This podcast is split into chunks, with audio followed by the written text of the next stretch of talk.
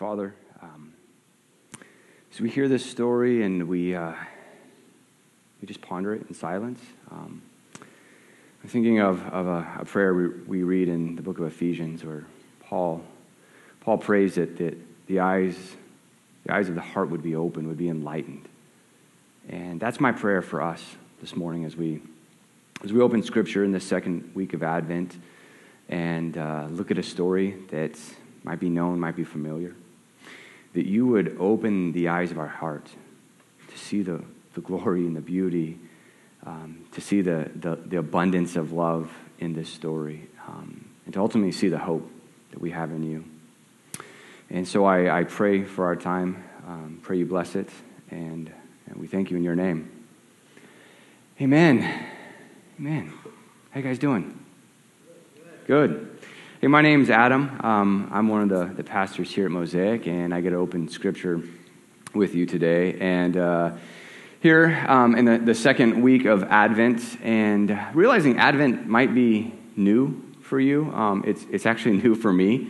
This is uh, the first church um, that my family's been a part of that, that goes through this practice of Advent. And so um, I've, I've been learning alongside some of you, and it's um, it's really a, a, simple practice. The word Advent comes from a, a Latin word that means the arrival. And uh, for us, this practice this year and the weeks leading up to Christmas Eve, um, we want to read through that passage in Luke chapter 2, those 20 verses, and come and, and light a candle and uh, to, to really fixate and spend time on this story, this, this Advent, this arrival of Jesus, and fully understanding it and knowing it, and, and hopefully, um, as I just prayed, to hear it with, with fresh eyes, with the eyes of our heart opened.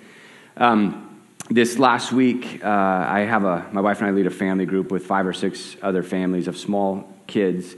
And um, we decided, or I decided, I guess, I was leading, um, to have the kids tell the Christmas story, the narrative. And uh, they, they vary in age um, to really, really young. And, and uh, so I was bracing for whatever might come. And uh, they did a fantastic job. Um, well done, parents, if you're in here. Um, they, they told the story.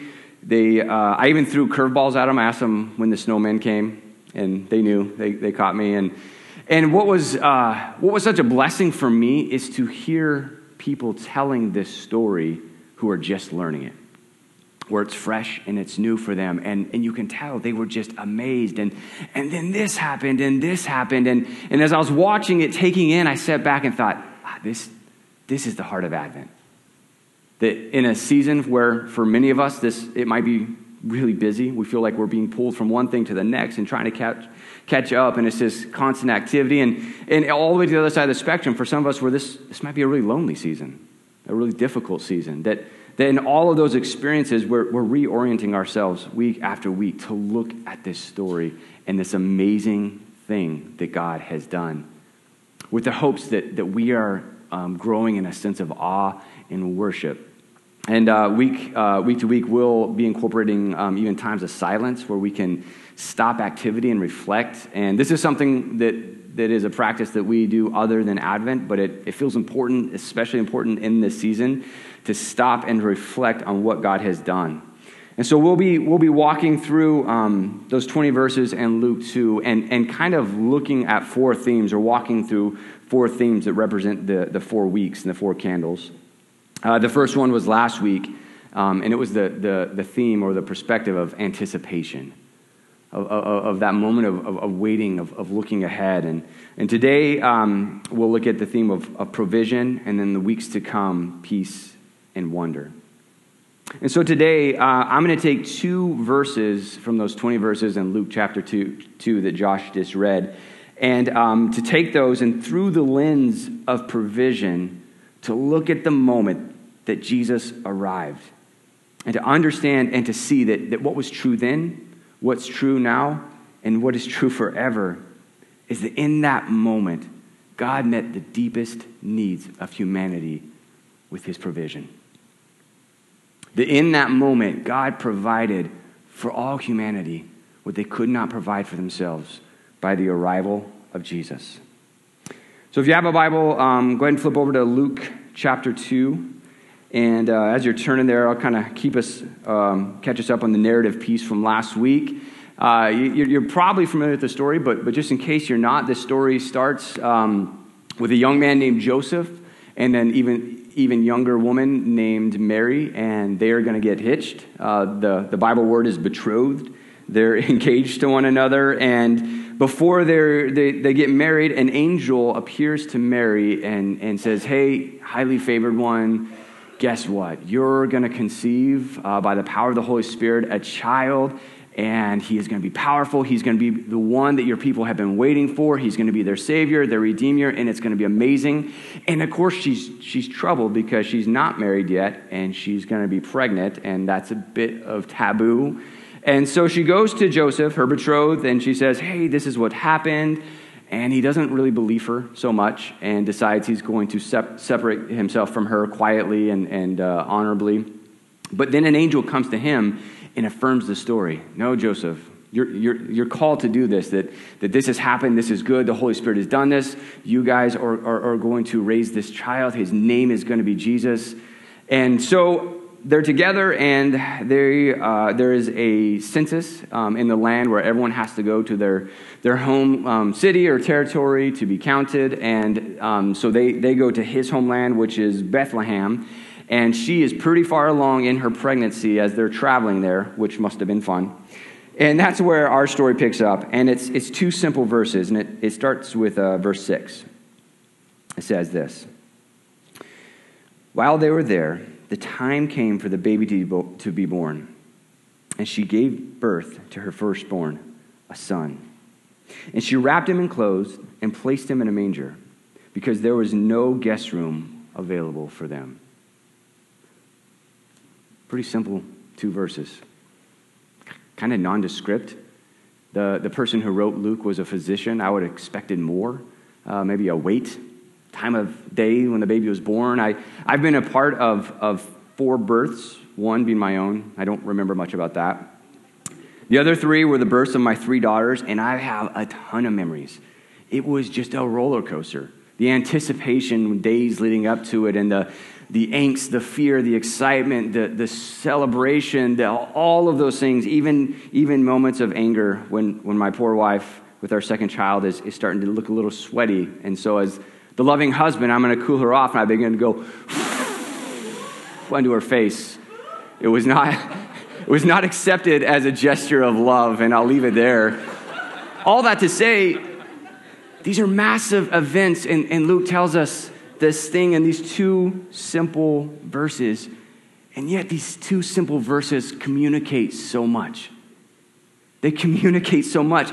They, they tell us about our Heavenly Father, how good He is, how much He loves us, and the, the extent of which He's willing to reach to see our redemption happen. These verses say so much the most important arrival, the most important advent and birth in human history is contained in these two verses. And God's story of provision for all of humanity is contained in these two verses. That in this manger, God has provided for us what we cannot provide for ourselves. Now, to talk about God's provision, we have to first talk about um, our need and, and to acknowledge and own that, that to be human is to be in need right? I mean we, we might not like that. We might like, not like to think of ourselves as in need or, or needy but, but the simple truth is to be human is to be in need and in need of, of provision. And so as, as we think about this um, i also think that we have to talk about the difference between need and desire or want right? Um, we're, we're kind of going through this right now in our house with Christmas lists and our five year old, and it's just like she got her hands on this catalog and just started circling everything. I need all this stuff. And, and in actuality, needs and wants are very different things. There are many things that, that I, I want and I desire, but I don't necessarily need them. Um, but, but something that I need is, is critical, it's a, it, it's a must have. So here's, here's a simple example that makes a lot of sense to me. Um, I love hot wings from Fire on the Mountain. It's my jam. I could eat them every night. In fact, it's my desire to eat them every night. That can't happen. My, my life expectancy would radically change But, but my desire would be to eat them every night. Now, I, I can never eat them again and be fine, but I do have a need for food. Now, my desire is how that need is, is fulfilled, but, but we see the difference there that there are desires and there are, are needs. And your Heavenly Father cares about both of these. That, that you have uh, an, an audience with Him, that, that you have His ear to bring both your needs and the things that you care about, the things that you desire, even the things that you want, fully knowing, and, and I have to own that, that my desires throughout my life have been a completely moving target. What I desired last year or two years ago, or maybe even last week, might have changed. And as any good dad, our Heavenly Father doesn't say yes to every desire that we have. And it's a good thing. If, if He did, I would currently be a country western star on tour with Garth Brooks playing for the NFL on the weekend.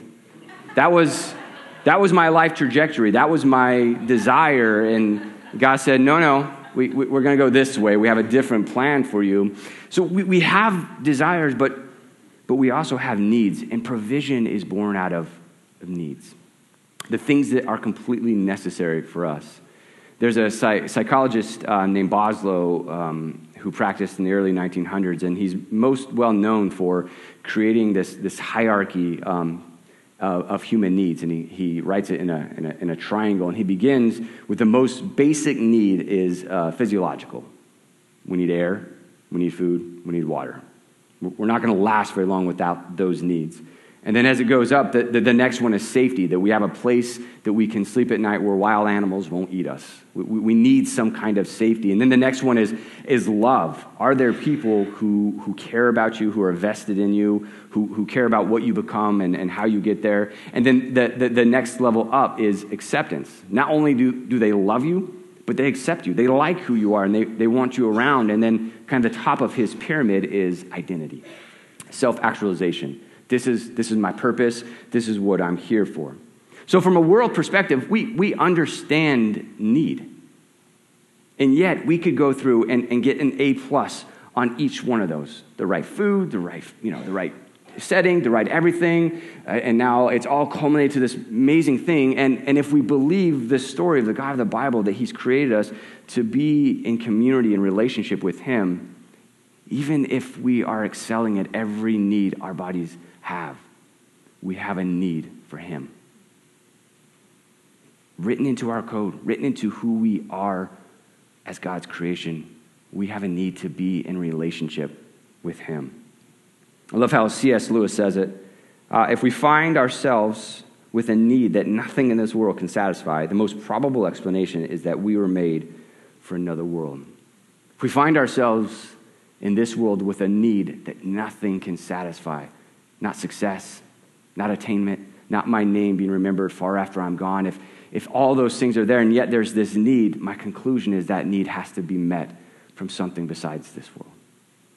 That we are created, we are created in need of relationship with our Heavenly Father. And so, through that lens, as we think about how God has provided that and made an allowance for that in the arrival of His Son, I, I want to look at these three simple statements that help us understand how God has richly provided for us, how He's brought provision in only a way that He could for us. The first one is, is this that God has provided us with life that we could not provide for ourselves. God has provided us with life that we could not provide for ourselves. When we think about the, the idea or the concept of life and where life comes from, life always precedes life right? The living things come from other living things. If, if we go outside and, and see a tree, we, we know that it, it came at some point from a seed that fell from another living tree, that came from another tree, another tree, and, and it's no different with, with you and I. We, we have come from living things, and, and we could back that story up, that natural story, all the way to a point where a triune God said, let's, let's create people in our image. And let's create this earth where they can inhabit it. And let's create all these living things. And, and no matter what we believe about how that happened, life began with life. That's true physically, and it's true spiritually. That we need to be made alive in our hearts. The very essence of who we are is in need of being made alive from God, the only one who can bring that life. this provision.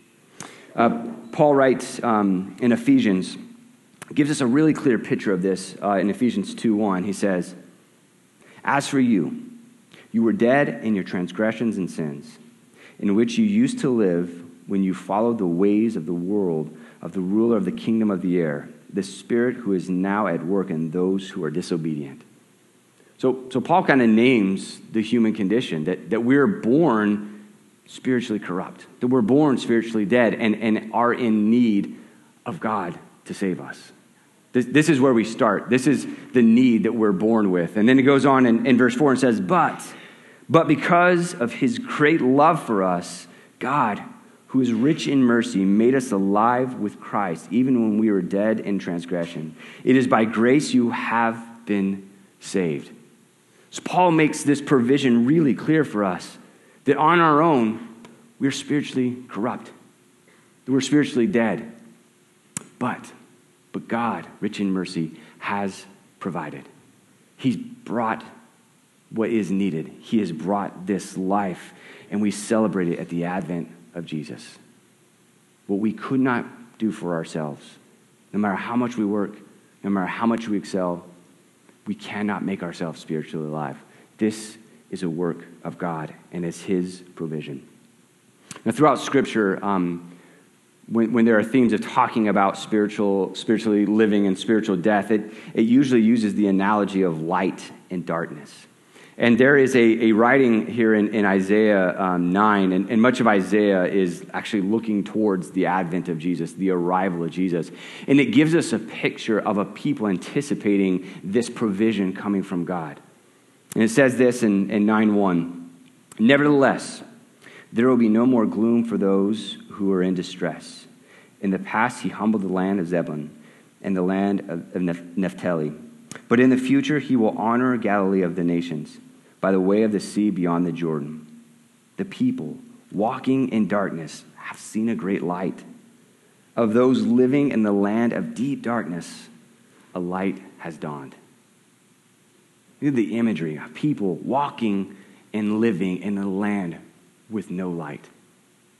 That's a, that's a really powerful image, a really powerful picture of what it means to be separate from the life of God to be moving and negotiating a world without light, without vision, without being able to see.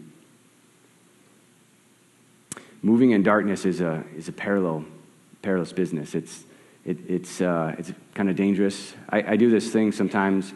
My, my kids like a, a night light, and the hall light is left on, and I hate a night light. And so I wait till they go to sleep, and then I walk to the, the hall, and I get ready to turn it off. But before I do, I look, and I map out my route back to the bed, because I know once it turns off, I'm not going to be able to see and I love my toes. And so there's this perilous moment where the light goes off and I am moving without being able to see anything. Now imagine that, but the risks of your heart. Clouded and walking in darkness. But it says, but a light has come. It's pointing to the Advent, this, this, this picture that's pointing forward. And in verse 6, uh, it says this For unto us a child is born to us, a son is given, and the government will be on his shoulder. Talk about the kingdom of God.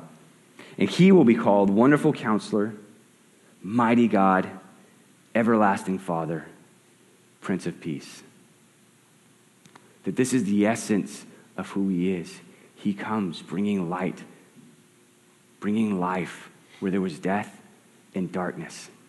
When we look at Advent, when we think about that manger, this is what that manger held the one who brought life and light into our world to a people wandering in darkness. This is an amazing moment. God has provided something amazing. In John 8, this is further into Jesus' life, and, and, and he's talking about this himself, and, and he says uh, of himself that the thief comes only to kill, to steal, and destroy. But I have come that you may have life and have it to the full. That the thief has come only to kill, to steal, and destroy. But I have come that you may have life and have it complete. So he has come to bring life and delight into us. But then the second provision is to lead us, to be a guide That it's not just life and light for a moment, but it's life and guidance for our life. That He brings us guidance, this need that we have of what it looks like to follow him and, and, and, to be in need of him. And, and he gives us this picture of it. He says to have life in the full in verse 10, and then verse 11, he says, I am the good shepherd. I am the good shepherd. Insinuating that, that the way to this better life, the way to live to the fullest and to have complete life, is, is to actually have a shepherd. Um, this is a older concept for us. I know that there are still sheep and shepherds but the last sh- shepherds I saw were on ATVs and had cell phones. So I think we have a different context of what this means. And, and, and there's kind of a paradox to this because, in, in one sense, when I think of sheep, I think of something that is dumb and smelly. And it's not something that we aspire to. Uh, uh, and yet, the, the role of having a shepherd in our lives and what a shepherd does. What a shepherd does for their sheep, that they, they protect them that they lead them to places of food and water, that they mend them when they're not well, that they lead them to places where they can rest and have safety. This is what Jesus says He is for us. This is what God has provided for us in Jesus a shepherd. Someone who leads us, who guides us, who mends us when we're broken, who brings us the things that we need, who leads us even into rest. It goes on in that same chapter in verse 14, John 10 14. He says, I am the good shepherd. I know my sheep, and my sheep know me. That this shepherd is present with us, that he knows us, he knows our desires, he knows our needs, and, and, and, that, that, that we know him. God has provided this for you and I a shepherd, someone who, who guides us and leads us. There's a really great picture of this in, in Psalm written by um, a man named David, who was kind of the uh, Hall of Fame king for, for Israel, kind of their star king, and, and he's written uh, a lot of poetry. And, and, and I think this, this captures, maybe even prophetically captures, what it means to walk with Jesus and have this him as our shepherd. And, and I'm willing to bet as I start reading it, it's going to sound somewhat familiar to a lot of people in this room. But, but it says this in Psalm 23 The Lord is my shepherd, I lack nothing. The Lord is my shepherd. I, I lack I lack nothing. He's met my needs. He makes me lie down in green pastures. He leads me beside quiet waters. He refreshes my soul. He guides me along the right paths for his name's sake. Even though I walk through the darkest valley, I will fear no evil. For you are with me. Your rod and your staff, they comfort me. Jesus knows what we need and he's present is our shepherd.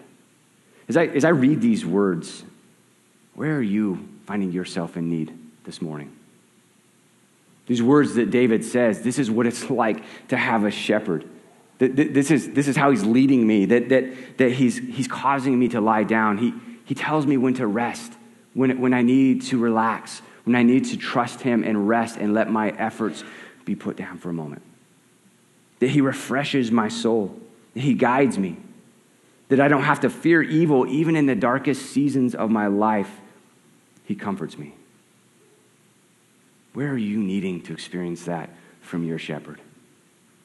To be comforted, to rest. Even in dark seasons, even in frustrating seasons, he is present as a shepherd. He meets the needs of us needing to be guided, and he meets that need by being our shepherd.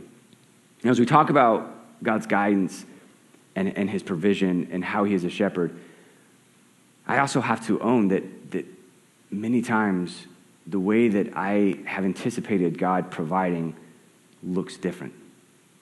Times where I've, I've asked and believed and prayed and desired and, and, and needed something, and, and God had a, a different plan. And, and even sometimes that's, that's painful. Sometimes it's difficult. There's, there's times where I'm going through seasons and something feels unfair, unjust, and, and I ask God, where, where's my shepherd? God, where are you in this?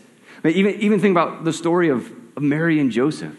Like this, the story happened the way that it happened because it's fulfilling prophecy and, and, and all the details match up with so much prophecy throughout the Old Testament and it's beautifully woven. But for Mary and Joseph, they had to live this reality. This, this wasn't ideal um, for her to get mysteriously pregnant, where most people would not have believed that.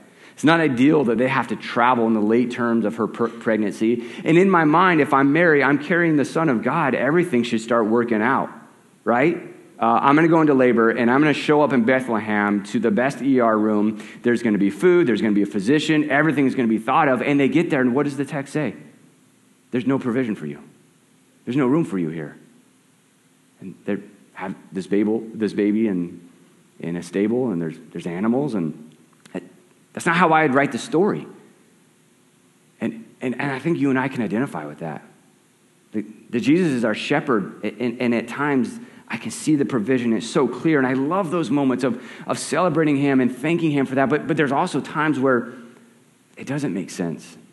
And, and we are called then to, to trust Him, to trust that, that He's good, to trust that He is, in fact, in control, and to trust that, that He loves us. That that's, that's what it looks like and means to have a shepherd. This thing that God has provided for us. So in this, in this manger, in these two verses that Luke writes, the Son of God is born. Life, spiritual life, has entered the world. Light has penetrated the darkness. The shepherd has come who is going to lead the way. He's going to live an example, live out an example with his own life, and then He's going to shepherd us as we live our lives. All this provision has come. And then there, there's this third line of provision. And it comes, um, it's actually a name of Jesus, and it, we read about it in, um, in Matthew 1. This is the, uh, the story I was talking about a moment ago where Joseph doesn't initially uh, believe Mary, or he just wants to distance himself. Uh, we don't really know his motivations. But an angel visits him, and, and this is what the angel says um, Matthew 120. Uh, but after he, Joseph, had considered this, and an angel of the Lord appeared to him in a dream and said, Joseph, son of David, do not be afraid to take Mary home as your wife, because what is conceived in her is from the Holy Spirit. She will give birth to a son, and you are to give him the name Jesus because he will save his people from their sins. All this took place to fulfill what the Lord had said through the prophet. This is Isaiah, Isaiah 7. The virgin will conceive and give birth to a son, and they will call him Emmanuel, which means God with us. This, this third provision is beautiful and it's critical. In fact, the other stuff doesn't happen if this doesn't happen. This third provision is God, God provides himself. That, that he brings his own presence. That he steps into humanity to rescue and to build relationship with you and with me. And as I sit with that reality, I, I, I think I understand it more at a, at a, a humanity level. That, that God is, is stepped into human story and human history and, and uh, he's made a way and, and he's brought light. And all of that is true, but, but there's a much more personal reality to this. That, that he is God with us, he's God with you, he's God with me. That he wants to be present with us, he wants to sit with us and know us, to know our thoughts, to our wants, our desires, our fears, what we're celebrating. He wants to walk every day with us. He likes us and delights us. He wants to know us. That's amazing. Held within that manger, the Son of God has took on flesh and has come to be present with me and with you. This is what Advent has brought us relationship. Relationship with God. I'm going to ask our, our team to uh, come back up, and they're, they're going to lead us in, um, in songs. And um, we're going to take communion, and this is something we do uh, remembering the other, the other end of Jesus' life um, when, when he was, had gone to the cross, was put to death, and the Holy Spirit, the power of the Holy Spirit brought him to life, and, and now he's given us access to life and to his shepherding and to his presence and to all of these things. And we come and we dip the bread in the juice and, and we remember that story. And, and as we do that, and in the, the days to come and the weeks to come, my, my invitation for us this Advent, as we sing the songs, um, as we go through the customs, as we look maybe at the nativity sitting on our mantle and, and we have this imagery in front of us, that, that we remember what God has provided for you and I. Something that we could not attain, we could not provide for ourselves. That He has brought us life, that He shepherds and leads us, and He's brought us Himself, His presence. Father, um, God, I, I, thank you for this season. Um, we remember the way that you stepped into humanity, um, that you didn't stay afar, you didn't, uh, you didn't separate yourself, that, that you stepped into this story with us. And you have brought, you have provided what we could not provide for ourselves. And we are grateful. We respond with worship, with songs of adoration and of love. We thank you, Lord, in your name. Amen.